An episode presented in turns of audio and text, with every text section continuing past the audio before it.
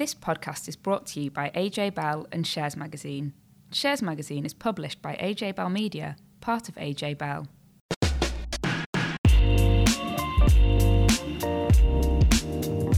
Hi, welcome back to Money and Markets. I'm Dan from Shares and I'm joined by Laura from AJ Bell. Hi.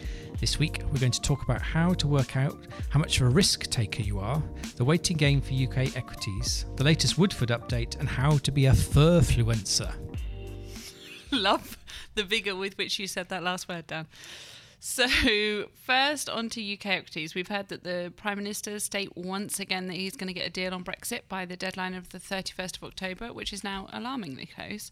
Um, so, obviously, the Brexit conclusion has a big impact on what happens in UK markets. So, is it worth betting on the outcome of any deal, Dan? Well, it's kind of like the, the, clock, the clock has been ticking down for a while. I feel like we're into that real final phase. I'm sure lots of people are hoping the same thing, even to just get Brexit out of the way, no matter what direction it takes. But I mean, the, the Boris Johnson was on the the telly at the weekend talking about how Britain can still leave on 31st of October, despite there being a law that actually stops UK crashing out of the EU without a deal. So essentially, investors should be thinking about what could potentially happen in sort of the, over the coming weeks. Um, sterling has been pretty weak um, the last couple of weeks. Uh, you know, and going back for a further trend, it's been weak as well. We know uh, over the summer there's been some alarming figures like 1.2 billion pounds has been pulled out of UK equity funds, and it's it's still looking like we're not quite sure what's going on. But I think investors could could may want to think now is the time to make a decision. What do you actually think will happen? Um, I've certainly been talking to lots of fund managers, and they've been saying well, you can either, if you're in uh, in UK equities now, if there's um, no deal, we actually come to some sort of uh, amicable agreement about how the exit process will work. That sterling could rally, and UK equities could also rally, and you'd already be in it, so you wouldn't miss out on this big surge. Others are saying, well, you know, it's it's so unknown. Should you really be taking this risk? Well, actually, you might be better, even if there is a sort of short-term rally. If the news is quite positive, um, you wouldn't have taken that big risk that it's gone the other way. So it's it's hard, but I do feel like certainly on, on talking to the fund managers, they are starting to make decisions. So I was talking to a guy the other day, and he was saying that um, there's lots of demand, he thinks, from overseas investors who just want to know what the process is going to be. And once they have that clarity, they'll be in, in like a hawk and snapping up these UK equities. And of course, you think that might push up prices. But. I think that there's and there's definitely I can see the logic in that in that the UK has become the most unloved region for international fund managers. So there's a kind of survey that Bank of America, Merrill Lynch does that I think we've talked about before, that kind of charts where fund managers are moving their money. And for a long time, the UK has been this unloved region where people are just moving money out and they're certainly not moving back in in their droves. And you you can definitely see the logic behind once there's more certainty and we know roughly what the outlook is going to be for the UK, then that might entice some of those investors back in. Well, I've looked at some of the performance figures from this year. The FTSE 100 is up 10, just over 10%. So this is about 70% of those companies in that index earn overseas. So you could argue this isn't really a, a UK index. It's not really representative of domestic companies. Um, for that, you would look to the FTSE 250, where about half of them are about UK sort of focused business. Actually, that's that's done better than the FTSE 100. That's up 14% which would suggest that if you have stuck with the belief that you should have some UK exposure and you shouldn't try and time the market and just stay invested, you would have done all right. I mean, 14% in you know nine, ten months is is brilliant versus the average of six or seven percent a year from equities. It's it's very good, but I guess you are you are taking that sort of risk. So, have we got any signs already of some of those maybe foreign investors or foreign companies coming in and, and seeing value in the UK market? Well, I think inst- so. The, the, big institutional investors, overseas ones, are they may be cautious because they've been withdrawing money, but I think there's definitely actual companies um, and also private equity companies who are seeing value in the UK stock market because there's been so many takeovers this year. I mean, there really have been quite a lot of deals going on. Um, and if you look at who's been making these sort of bid offers or proposals, a very large chunk are overseas companies because when you translate um, ultimately whether it be like the, the, dollar or a different foreign currency back into UK sterling, there is a, a boost to them that they're actually being able to buy something cheap, really cheap. Um, so the currency is working in their favour, and that's and I think this sort of trend for takeovers is will continue until we see Brexit. And of course, if we get a no deal situation, then that could potentially push the market down even further, and then you might see some more more stuff coming, more deals I guess coming. the converse to that would be even in a no deal Brexit, the the outlook for the UK might be more certain, and markets like certainty, and so that might have a certain stabilizing effect. But not to be the boring person here, but probably you shouldn't be thinking about what's going to happen in the next month. You, when you're investing, you should be thinking about what's happening in the next five to ten years, and think five years ahead at what point you think the UK market will be at and invest based on that rather than maybe where you think it will go in the next month or two. No, I think that's definitely right. But I guess there's there's also people who think um, if I buy today, could I bought even cheaper tomorrow? So should I wait? Or I think there is still interest in the market, but people seem to be really obsessed with wanting to know what will happen in the short term. And I think you could probably look at it in two ways. One is if, if there is a no deal, it's going to be bad for UK stocks. It's going to be bad for sterling. Um, and I, I, probably would say the only potential winners would be the companies on the UK stock market who are earning overseas, and maybe some of these property companies who've got logistics, like big like warehouses. So if there's a load of stockpiling and people concerned about sort of international trade, then they might have be a short-term beneficiary. But if there's a deal, then I would suggest that property companies, banks, house builders, um, and retailers could potentially see quite a big rally, uh, certainly short term, as people sort of reappraise them and think actually maybe we're not going to have um, this potential recession or anything like that. But of course, when the dust settles, no doubt there'll be something new for people to worry about. So um, I say investing is is never easy, and you're probably right, Laura, by saying you should have a longer term focus on this, not really trying to be trading in and out markets on what you think might happen, but it is the big question that everyone's asking. Yeah, because everyone's so focused on it because we keep hearing incessantly about it, which obviously our discussion now is adding to. But I think that's what why it's come to preoccupy investors because it's kind of in their face every day, isn't it? Yeah, so that's all quite timely because all of that ties into how much risk you're actually willing to take. Um, and we had a chat recently with Anna Sofat, a financial advisor at Addidi Wealth, talking about kind of how to assess your attitude to risk and, and how to gauge that. So here's that chat that we have with her now. So, one of the first things investors should think about when they start out is their attitude to risk. Um, so, Anna, as a financial advisor, is it uh, quite hard for someone who comes in and have a conversation with you about their sort of financial planning, do you tend to find that people are either extremely confident and have a very large appetite for risk when actually they shouldn't do, or people are all very risk averse when actually they, they you know in order to make sort of uh, a better gain than cash over the long term, they, they should be taking some risk. Is it sort of polar one thing or the other, nothing in the middle? Um, I think there are probably things that come to mind when clients first come to us, particularly before they sign on to become a client. If we talk about risk, there is definite tendency um, to be cautious. That they almost sort of think that we're going to try and persuade them to go into markets and they're not quite sure how they're going to feel about it. So there's often a tendency to sort of go, I'm not terribly, you know, risky um, and to play down the risk, whatever their eventual appetite turns out to be. Um, I wouldn't say necessarily. I mean, sometimes we get uh, again. you've got to remember that we're we're financial planners, so typically we get clients looking for advice and looking for ongoing relationships. So I think that probably has an impact in terms of who comes to us, particularly for, by the time we get to have a first meeting. Um, but among those, I don't think we get too many that are sort of, I'm a big risk taker necessarily um, uh, approach. I think uh, if I'm generalizing where I have conversations, I would say probably those who self invest probably are more risk taker because they're that much more confident in their abilities and they probably uh, feel they understand risk and, and so will, I think, often lean towards high risk, uh, just on paper at least. Um, and so, how do you work? What are the kind of things that you ask clients to work out what their attitude to risk is? Because obviously, if you ask someone how much risk are you willing to take, they'll either overstate or understate, yes. or it's quite unlikely they get it bang on. So, what yeah. are the kind of things that you do to tease out how much people risk people will take? Um, so, my, typically, I mean, I'll talk through how um, at Addidi we approach risk.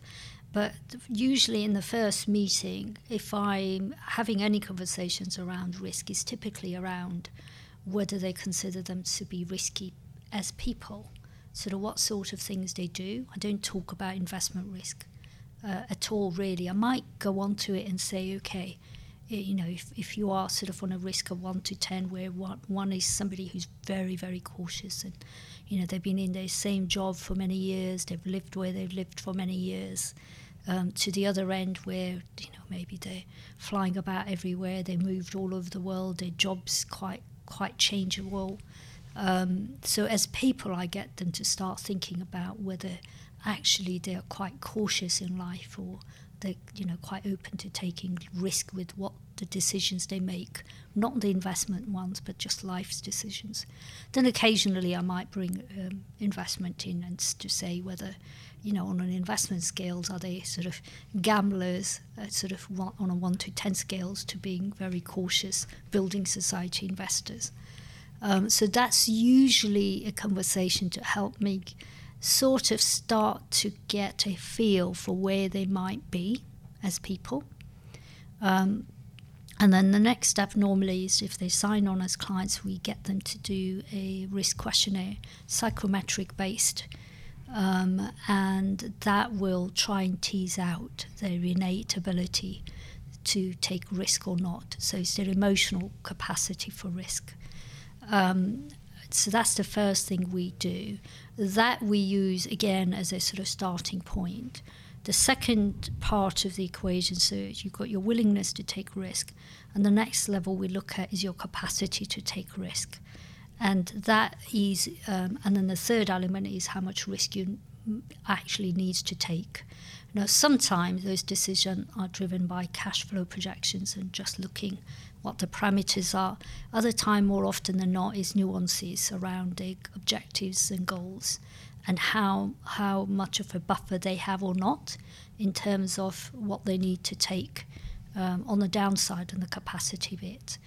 Um, it's quite difficult in many ways, I think, for individuals to look at risk and then associate it with investment returns.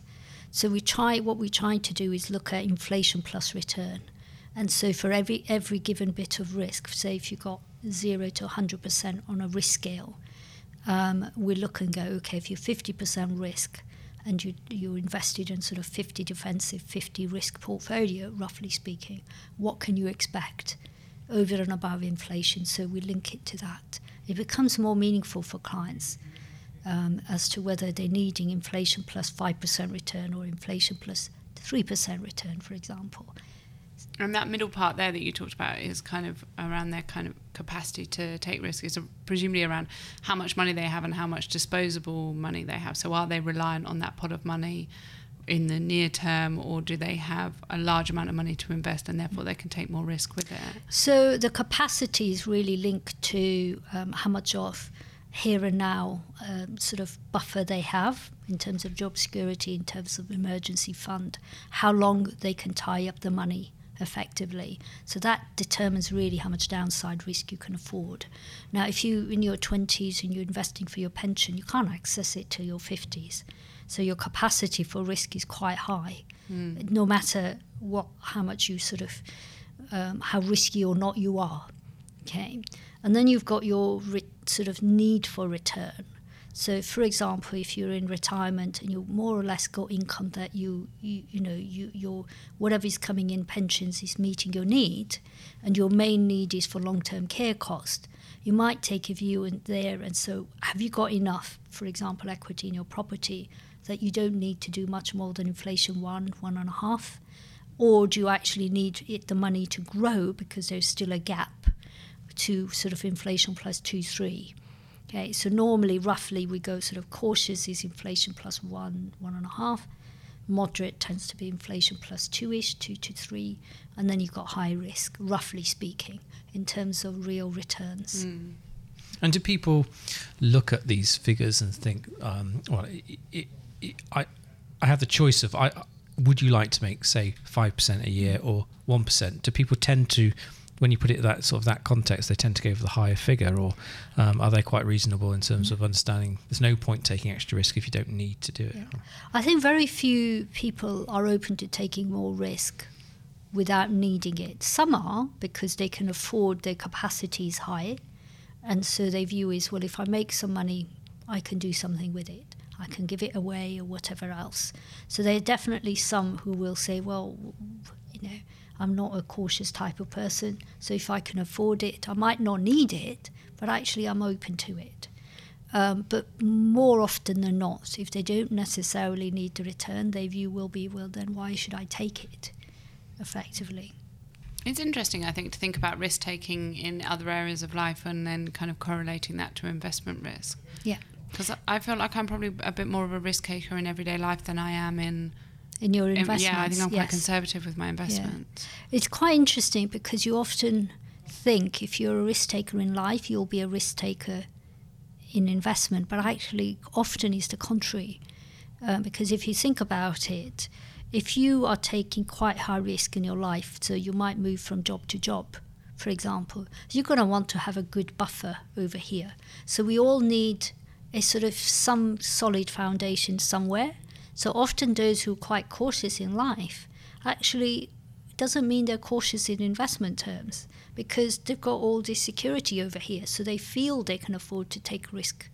Whereas those who, who haven't got that security in life and they're taking all sorts of risk, they actually want something solid on their investment side, you know, that they can fall back on if job doesn't come up or whatever else.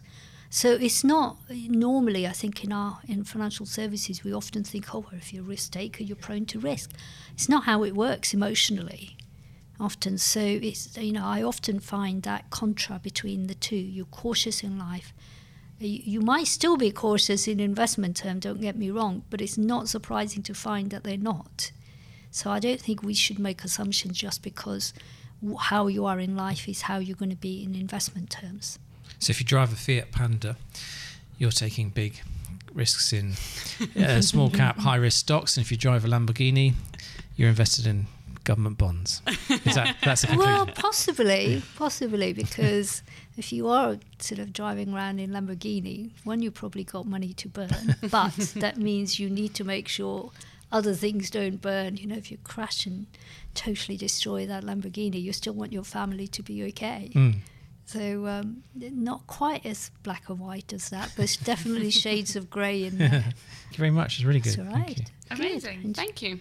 And so the Woodford saga feels like it's been going on for months, and the regulators now come out with its latest comments on the issue. So, what, Laura, what have they been saying?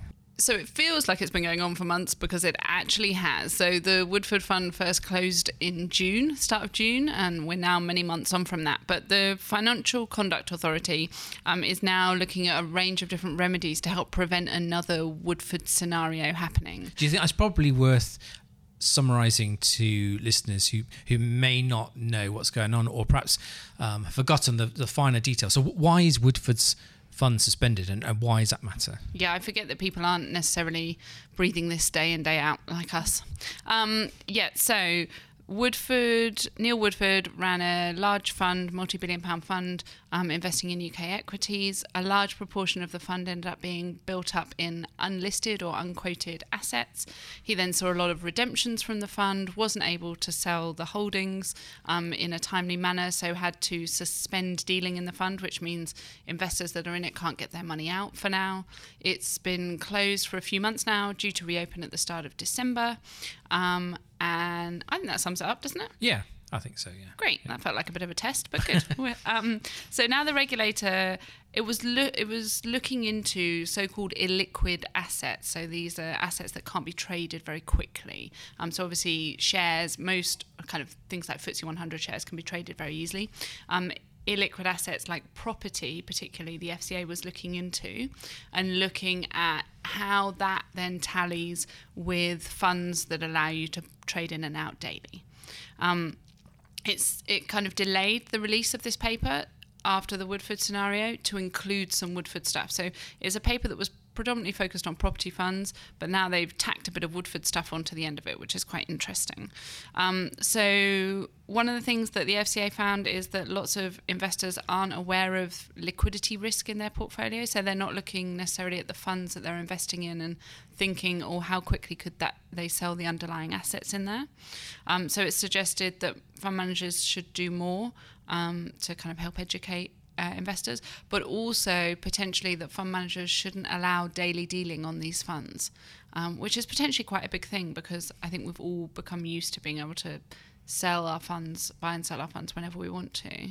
When does it? When, uh, these changes that it's proposing now are these the final ones, and, and when when would the Oh, changes You know happen? how the regulator works. There's a Yeah. paper, then there's a thinking Yeah. period, then there's another paper. So the stuff that it's released on property funds will come in place in a year. The stuff that it's talking about with Woodford um, is a kind of dis- open for discussion now. They'll do a further paper on it once they've gathered people's thoughts on it. So it's kind of at the start of that process, which is a little bit frustrating maybe because it's a problem that investors are seeing now rather than one that needs solving in two years' time. So if if if a, I remember after the Brexit vote, you had a couple of property funds that were suddenly suspended from dealing because you had a rush of people trying to take their money out because they thought the property market was going to crash. Yeah. Um, they didn't want to have to rush to try and sell properties at any price. That's why they suspended dealings, give them a bit of time to to do it. What so what what's the regulator saying now? Is you know is, is it sort of implying that they, we might have another situation where we get even more illiquid funds uh, that are suspended because, rather than forcing them to do uh, asset sales quickly, just give them much more breathing space. Is that kind of what they're hinting? Yeah, at? so that's exactly why the regulator was looking into it because of those problems with the property funds after the referendum, which gives you a little insight into how long it's taken because we're, what now, three and a half Yeah. years since the referendum and since those property fund closures. Um, the FCA is actually saying that the fund suspensions that we saw then is the right thing and that's what should have happened. Otherwise, you get what they term a fire sale of assets where you have to try and flog everything off quickly and at the cheapest price. What they've said is that they want to bring in stricter rules so that if there's uncertainty about the valuation of 20% or more of the assets in a fund, then that fund should suspend dealing. So, what we're likely to see is more funds suspending more frequently um, because they might hit that 20% buffer. So I imagine as an investor, this might be quite frustrating. Um, particularly, you know, the, the Woodford situation has you know been all over the papers, and people saying this is this is awful. My money is locked up. I just want to access it. Um, now it sounds like if you're in property, that this is um, a, a, something you should think about. So um, It's not just property as well, it's things like infrastructure investing. It's anything that's not easy to shift. It could potentially um, go into things like um, funds that invest in AIM listed companies if they're investing in these companies that aren't very easy to um, buy and sell. So I think it's, yes, you're right that I think investors might find it a bit frustrating, but also I think maybe over time it will just become more of the norm. So there was a lot of. Press coverage and attention on the property funds at the time and even more coverage of Woodford.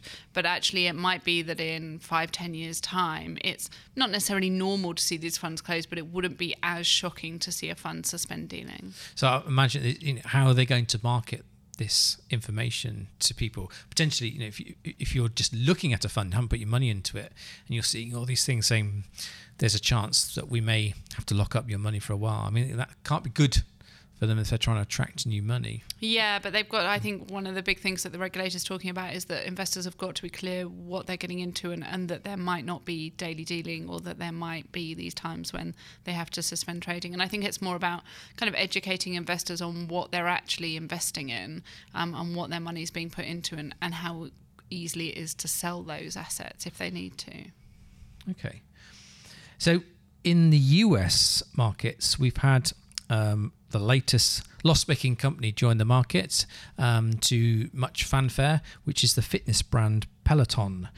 Uh, didn't quite have a very good start, down 11%. Have you, Laura, have you done that? Have you used them? I mean, do you know what they do? So it's like basically glorified spinning bikes, isn't it? Not to diminish their entire company model, but Yes, I think as far as I understand it, I've never used the service. It's, it's if you're um, time poor and you, you know so you, you're working hard all day and you don't have time to go to the gym for a certain That's class. us. Yeah, so you can go home and use your Peloton bike and watch a broadcast of a fitness thing class. What do you call them? Yeah. clearly a regular gym goer. there.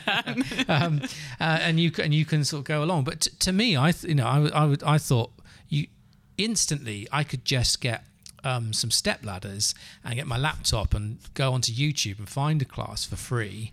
And with my 59 pound bike from Argos, I could recreate the Peloton experience. what are the step ladders for? Well, you know, because you you'd have the laptop high enough to uh, eye level. I don't, or, or I could get some super glue and super put it on to the end of the the fitness bike. But I didn't think that would be practical. I don't think you're going to sell lots of units of that. To be Oh no no no! I'm not. I'm not trying to. It's not setting up a business. It's for for me to replicate the experience without having to pay thousands of pounds. Because we've Yeah, because that's the thing. I, I was kind of slightly bought into the idea of yeah, you can exercise at home at your own convenience, but feel like you're part of an exercise class. Then I looked, and it's like a thousand pounds to buy the bike, isn't it? yeah. I'm out.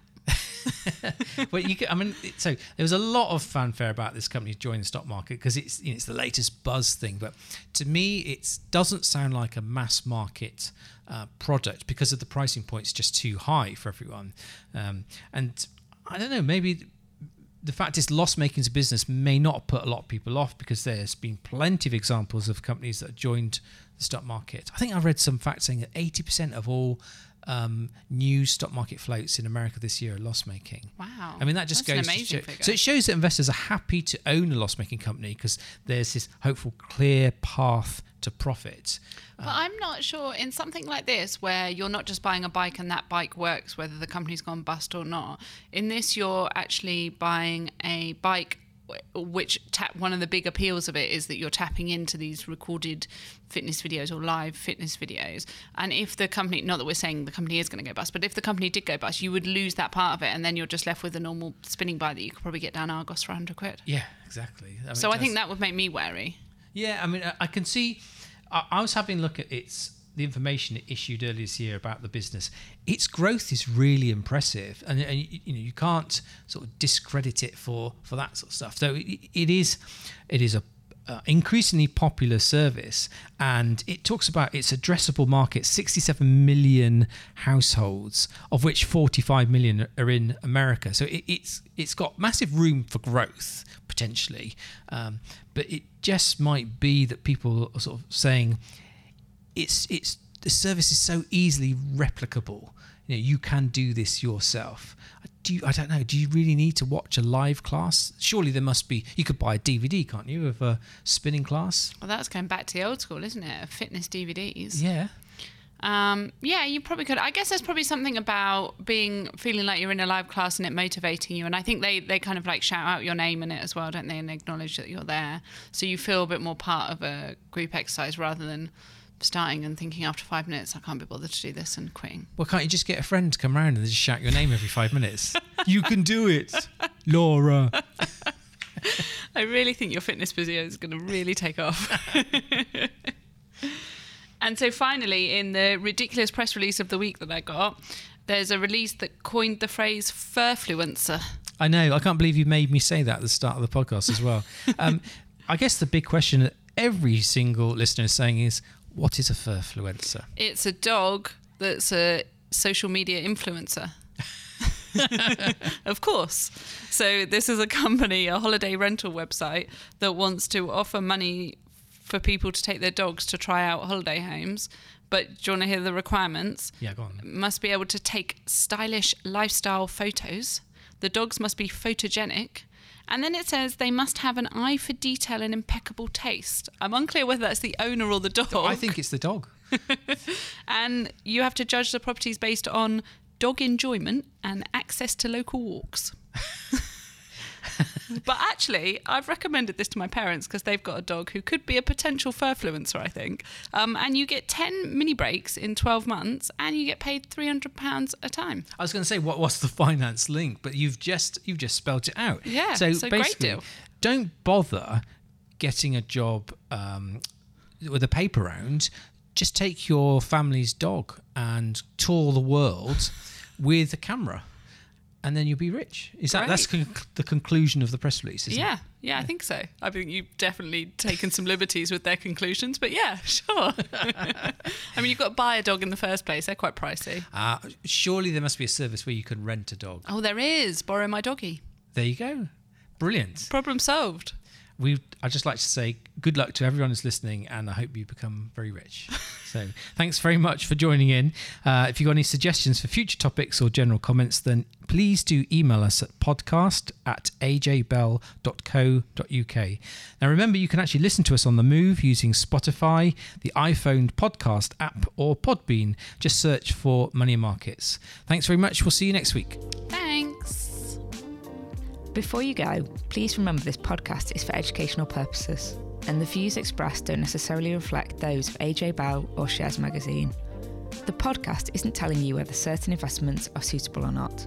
And don't forget that the value of investments can change, and you can lose money as well as make it. It's also important to remember that tax rules apply, and that the way an investment performed in the past may not be the same as how it behaves in the future. If you want help, go see a qualified financial advisor. Música